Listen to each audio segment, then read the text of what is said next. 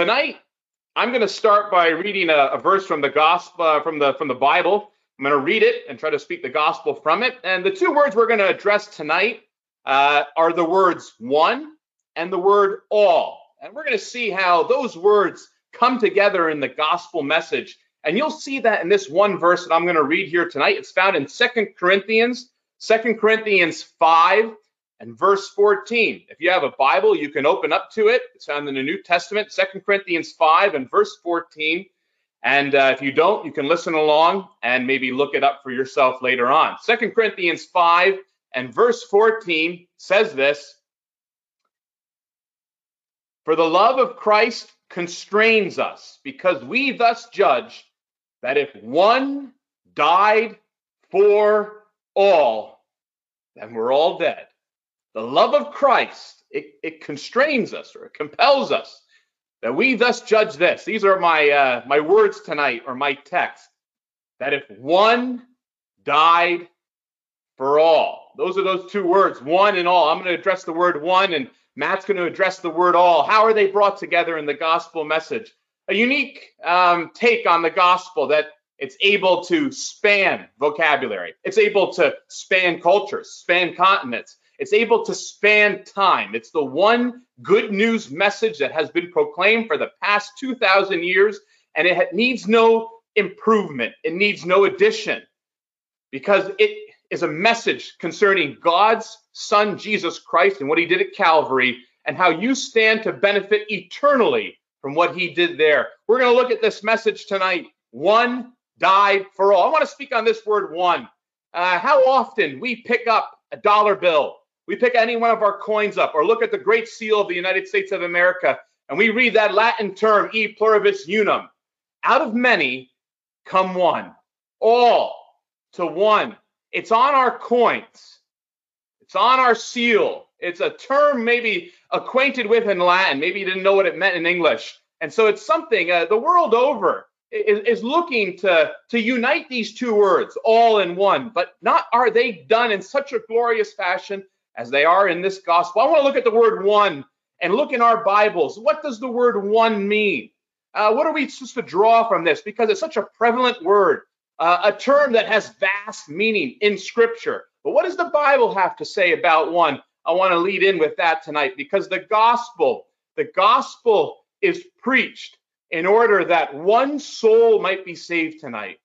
We would be we would be thrilled if more, but one soul would go from being lost to found. And so that's the significance of this message tonight. You know, the word one, it, it has that idea of, of gathering. We often pick up our Bibles and we say, I wonder where the first time that word one is used. Well, you have to go no farther than the first chapter of Genesis. And, and there you are on day three of creation. And, and it tells us there that God gathered all the waters into one place.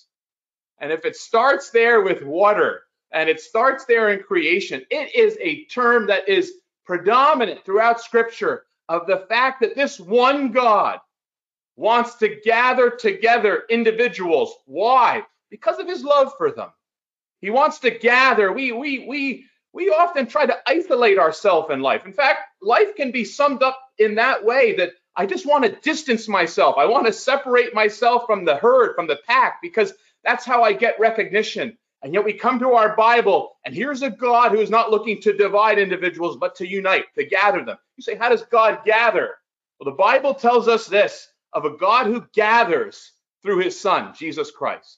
In fact, the words of the Lord Jesus, if you were to read them in the Gospel of Luke, chapter 13, he says this He says, I would have loved as a hen would gather her chickens, I would have loved to have gathered those who were lost and had no one to gather them. I would have loved to have done it. But he says about mankind, you didn't want it.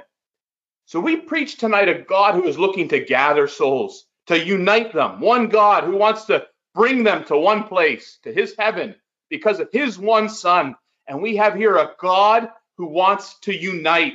The Bible tells us that sin has separated us because the book of Romans, chapter 3, tells us there is none righteous, no, not one. There's our word again, not one. You can't point to one person and call them righteous. You can't point to one person based on God's standard, call them good. But yet our Bible tells us this and tells us over and over again here is a God who wants to gather those that are lost. How? Through his son Jesus Christ. The book of First Peter 3 and verse 18 tells us that it was the just one, his son, for the unjust, that he gave himself, the just one for the unjust. Why? That he might bring us to God, that he might unite us with the one creator that we have, that we've been separated from. And so this number one finds such a connection in this idea of, of unity.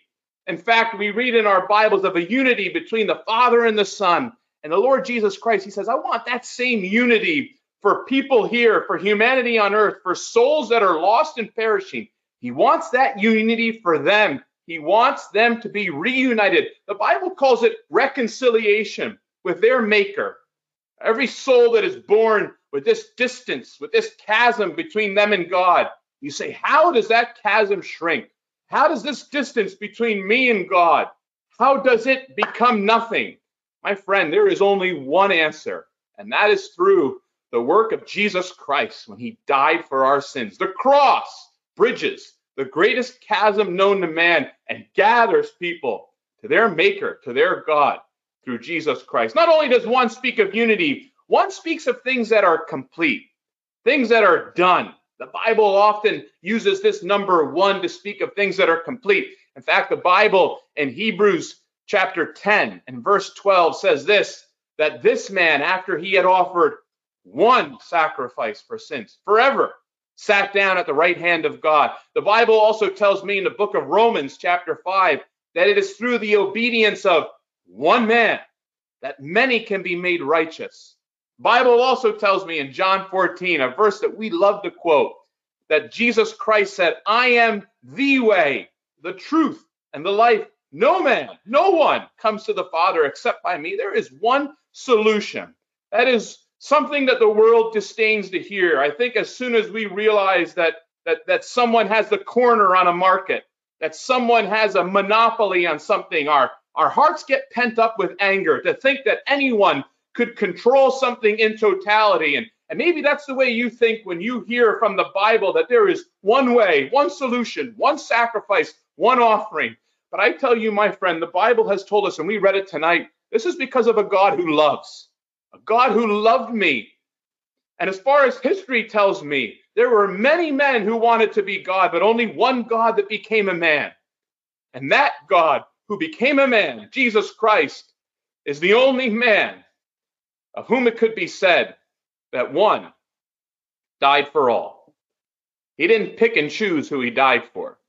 He died for all. He died for sinners. He died for the ungodly. He died for the unjust. He died for the unrighteous but he died. He died. Sometimes when we think of complete transactions, when we think of things that are, are, are, are finished, we, we get a gain, a sense of security. And that's just it that the Bible wants to tell me that salvation will not be based upon what I do, but it is based in one work that one man did in one day when for six hours on an April afternoon, in the year 8033, Jesus Christ hung on a cross and died for your sins to reunite you with your Maker, with your God, to reunite, to gather you, because this work is complete. It stands unparalleled. Many men have given 10 step programs and, and ways to get closer to God, but this God did not tell you to come closer to Him. He came to right to where you were. Jesus Christ came into the world to save sinners. And this work stands unique. It's one, one work, one offering, one sacrifice. In fact, if you go to the book of John, chapter 5, about this God who is complete, he is a complete God, he lacks nothing. It says just that. The Lord Jesus Christ, he speaks about the Father and he speaks about himself because the Bible tells us in John chapter 10 that the Father and the Son, they are they are one. They are united. They are the same. And the Bible tells me this that the Father has life in himself. He doesn't depend on anyone else for his existence. Neither does Jesus Christ. He depends on no one else. The Bible tells us that that they had life in themselves. They depended on no one else. They depended on nothing else for their existence.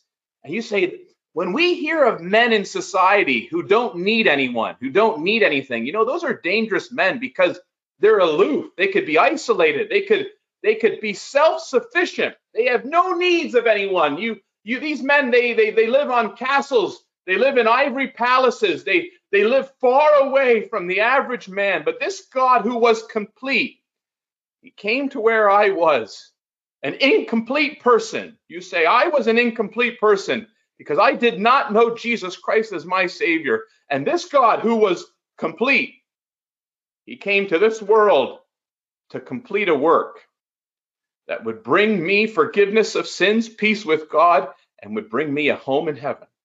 Not only does this number one show up and show us of a God who wants to gather, not only does it tell me about a God who is complete and about a work who, that is complete, but the number one also speaks of things that are unique. How often do we say that? One of a kind. You never want to hear that when you're looking to replace something in your house. People say, "Oh, that's one of a kind." All of a sudden, the money the money signs come up in your mind. But how great it is if you've ever had the opportunity to own or to view, whether it's in a museum or whether it's uh, it's some place you've gone on Earth, and you could say that is one of a kind, nothing like it. You know, the most famous verse in the Bible, it was in our slideshow. It tells us just that. John chapter 3 and verse 16, 25 immortal words. For God so loved the world that he gave his one and only son. He was a unique son. He was an unprecedented person. And God gave him this unique son from his birth to his death, unique, unique, unrivaled, unparalleled, unprecedented. This man was unique because he was sinless. This man was unique because all power in heaven and earth was vested in him and yet he was crucified in weakness. Why? Because this unique Savior, his purpose for coming into this world was to do this to seek and to save the lost. We, we, we look our whole lives over to try to do something unique, try to do something that is unique for God. We want to give him unique things. We, we, we try to offer him dollar bills, prayers, words. We offer him things from that are just so generic Maybe today you turn to God's unique provision in his son Jesus Christ and realize this that one died for all. More than that, Jesus Christ died for you. If you were the only soul who ever lived, if planet Earth had a population of one, heaven would have given everything it had. Would have given God's Son in order to save your soul. Realize how precious is your soul, and you only have one entrust it to no one else other than the man who came into the world to save your soul. And as our words say, one died for all. Continue to listen to Matt as he will go through some of the beauty in that word all that we see in scripture. But be reminded, you will decide, did this man, did he die for me? Because there's a God who loved you, gave his unique son, would love to gather you home and he did this through a completed work. One God did this. One Savior died for you. You could, on this day, know that your one destiny is heaven because of this. Continue to listen as Matt tells us about that word all. Thanks, Dave. Uh, I'm going to take up that word all with God's help, but there's one verse I want to read tonight uh, it's very interesting that Dave's message and as well as my own will uh, very go, go, quite hand in hand. Uh, he quoted some of the verses that are upon my heart, but one verse, if you don't remember anything else that I've said tonight, remember these words in Romans in chapter five and verse six. And I'm just reading from a Bible here. Uh, verse six says this: "For when we were yet without strength, in due time Christ died for the ungodly." So when we speak about the gospel of our Lord Jesus Christ, uh, we are speaking about one sin separating all humanity from God. We're speaking about one light, that's Christ, who shined into all darkness. We're speaking about one sacrifice for all sins. That's through the person of Christ on a rugged cross. We're speaking through, about one Godhead for all sinners, and that's Jesus Christ who came to this earth, God in flesh, and he went to a cross sinless and spotless as the substitute, as the sacrifice for sinners. And we're speaking about one Savior for all mankind. When you use that word all, uh, it was very interesting as I was searching certain commentaries and uh, it, there's a man named Eric Hankins in 2013. He made a mistake when he was speaking. He said this when asked the question what all meant, he said, in scripture, he said, all means all, and that's all all means. It's actually inaccurate theology. When you think of the word all, sometimes you and I would say these words. You have to look at it in its particular context. And we're going to jump into that in Romans in chapter 3 and Romans in chapter 5, where we just read. Sometimes we say, and maybe you're on the call today and you said, well, all of them at that church act like this, or maybe all of those kids over there act like this. It's actually not true. Uh, take it in its context. Maybe you're speaking about a particular group of people or a particular family. Or when Paul's speaking here in Romans in chapter 3, when Paul says this in its context, he says, For all have sinned and fallen short of the glory of God. Paul is saying this. When you think of the word all, Paul is saying this. He is speaking of all humanity since creation. God created Adam and Eve, and in the garden they sinned, and were wherefore, as by death passed upon all men, that for all have sinned, that death passed upon all men. So God is saying this, or Paul is saying this rather, in Romans in chapter 23, and he's speaking about all humanity. Paul is not speaking about all angels have sinned. That's not true. Paul is certainly not speaking about Christ who have sinned, because if you took that word all, you would take everything that you think about and you'd pack it into the word all. He's not talking about that. He's talking about humanity. He's talking about you and I. And in its context, if you look back at Romans chapter 3 and verse 10, in the same context as all have sinned, or all as far as humanity has sinned before a thrice holy God. He says these words in, in verse 10 and verse 11, and right through verse 19, he says, There is none righteous, no, not one. There is none that seeks after God. That none is the same none as in all. There's none out of humanity that seeks after God. All, he says in verse 12, are gone out of the way. They're together in that lump of all, unprofitable. There's none that does good, no, not one. Verse 13, he continues in Romans in chapter 3 here, and I'm just looking at scripture. He says, Their throats are as an open sepulchre. You say, Oh man, that's strong language. And it is. He says, With their tongues they have used deceit. Poison of asps is under their lips. This thought of all again, humanity, fallen short of God's glory. Whose all again, mouth is full of cursing and bitterness. Their feet, again, all feet, are swift to shed blood. Destruction and misery are, are, are in all their ways, as it were. The way of peace they've all not known. Get it? All. There's no fear of God before all their eyes. And then he continues in verse 19, and I love this particular verse because it takes all of humanity, regardless of where you come, where you come from, regardless of your pedigree, your family name, what church you belong to, where you went to school, regardless of how financially wealthy you are. It doesn't matter. He's saying this. Now we all know, or we know, but all, that whatever the law says, it says to those who are under the law that every or all mouths may be stopped, and that all the world may become guilty before God.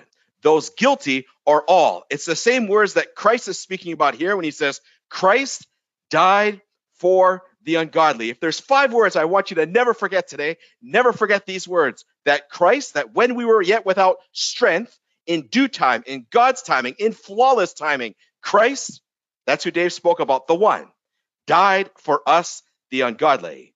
I met with a dear individual a few years ago, and he was struggling, a man in his early 20s, and uh, he just wasn't sure what his purpose was in life, and kind of really at light at, at, the end of life, if you want to picture that. It was a very dark time in his life. And he, he said these words, Can you read something from the Bible? And so I did. I read actually uh, in Romans 5, God commends his love or demonstrates his love toward us that while we're yet sinners, Christ died for us. He said, Can you can you continue reading? And so we read Romans chapter 3 together. None righteous, no, not one. None understands, none that seeks after God. All gone out of the way, become unprofitable. And we continued going on. And he sort of sat there indifferent until I came to this verse, and I read with you here in verse 19. He says, Now, now we know that what things soever the law says, it says to them who are under the law that every mouth may be stopped and all the world become guilty before God. And this man's name was Jason. He said, Stop right there. He said, Those words right there, all the world they become guilty before God. You replace my name with those words, that Jason becomes guilty before God. You know, he, I actually believe he did get saved that day. He came to understand that he that believes on the Son. John chapter 3 and verse 36. God's word says, has everlasting life. That could be you on the call today. Young boy, older girl, y- younger girl, older boy.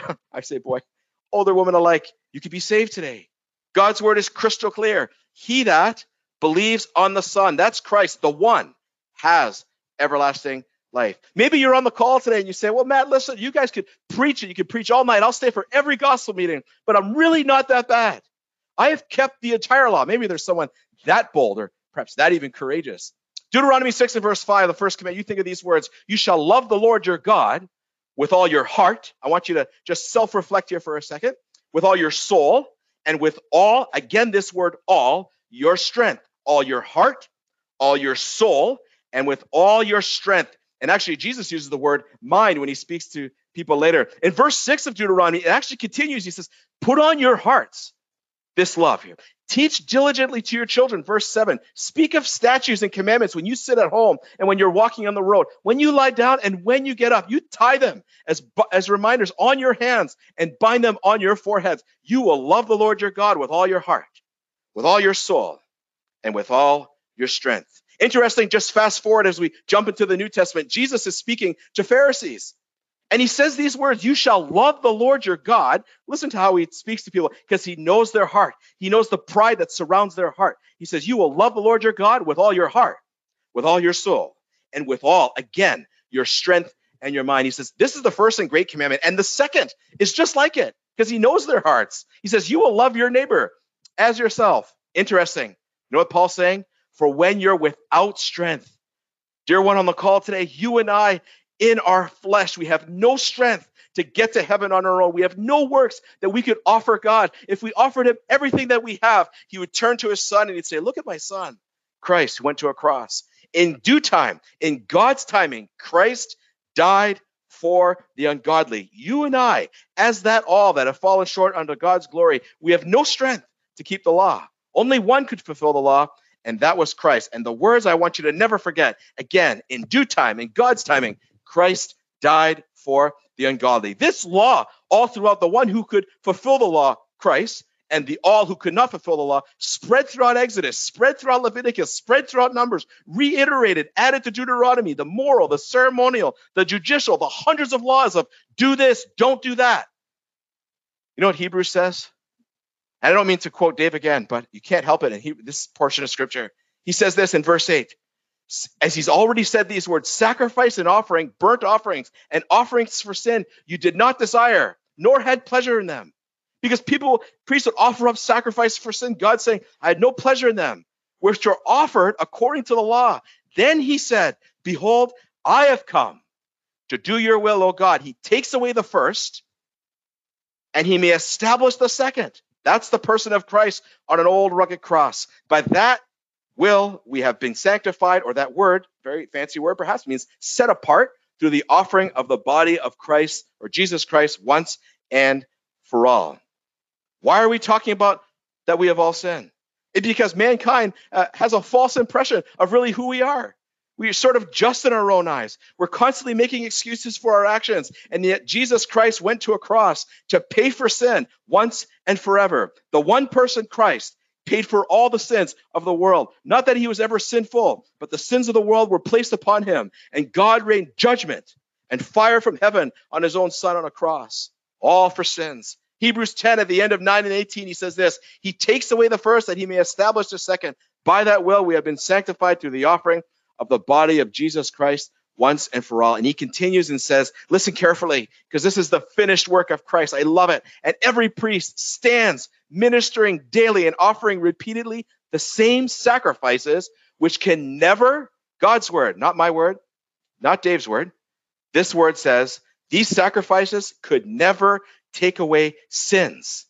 But this man, that's Jesus Christ, after he, Christ, had offered one sacrifice for sins forever, all sins forever, sat down at the right hand of God. From that time waiting till his enemies are made his footstool, he continues, for by one offering, he has perfected forever those who are being sanctified, or being set apart. The Holy Spirit also witnesses to us. This is Christ's death perfecting the sanctifieds. And he says this For after he had said before, verse 16, this is the covenant that I will make with them after those days, says the Lord. I will put my laws into their hearts. Someone's born again.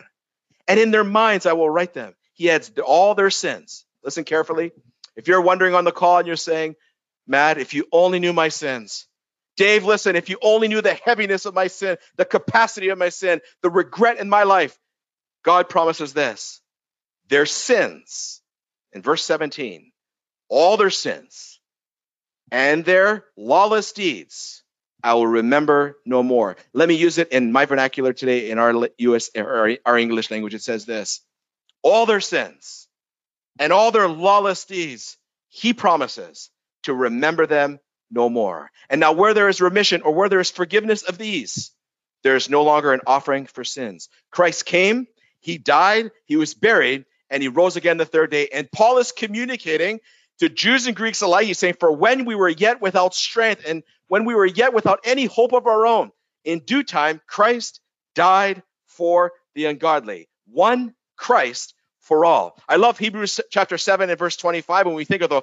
work of the cross, paying for sins in the past, paying for sins in the in the present, and paying for sins in the future. Save to the uttermost all that come unto him. One preacher said this from the guttermost to the uttermost, Jesus saves. You say, well, how much sin can you save? Listen, all our lying, Christ died for. All our lusting, Christ died for. All our anger, Christ died for. All our gluttony, Christ died for. All our pride, Christ died for. All our slothfulness, Christ died for. All our envy, Christ died for. All our greed, Christ died for. All our sin, Christ died for. He says, Christ died for the ungodly. First Peter chapter 3 and verse 18 says these words, for Christ, God's son, for Christ also suffered once for sins. All sins. The just, that's Jesus, for the unjust, that's you and I, that he, Christ, might bring us to God, being put to death in the flesh, but made alive in the spirit. Can I tell you today that when we gaze at the cross, when we gaze at Calvary with eyes of faith, where Christ died, where he was buried, where he rose again, where he showed his place to other people that have seen him die on the cross, now he's risen and he shows his heart, his one heart, loves the unlovable. That's all. His one grace changes the unchangeable. That's all. His one mercy touches the untouchable. That's all. His one goodness reaches the unsavable. That's all. And his one power, listen carefully, saves the unsavable as far as man's inability to save themselves. Jesus told his disciples after he had risen, he said these words Go you into all the world, that word all again, and you preach the gospel to every creature. That's what we're trying to do tonight. Ah, you know, at times we we do get wound up when we preach. We can't help it.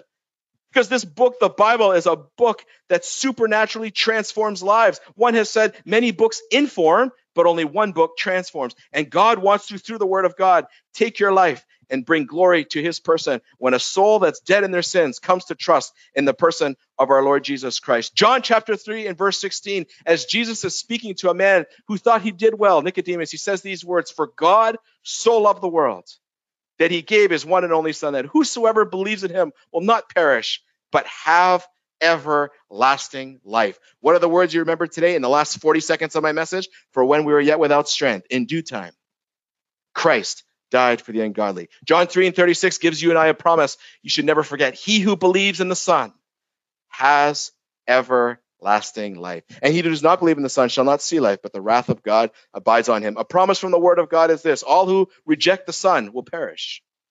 All who trust and believe in the person of Christ will enjoy the riches of Christ on earth and in heaven. Let's close in prayer today.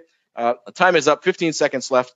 Thank you very much for coming. I'm going to close in prayer and just make a couple of announcements, and then we're good.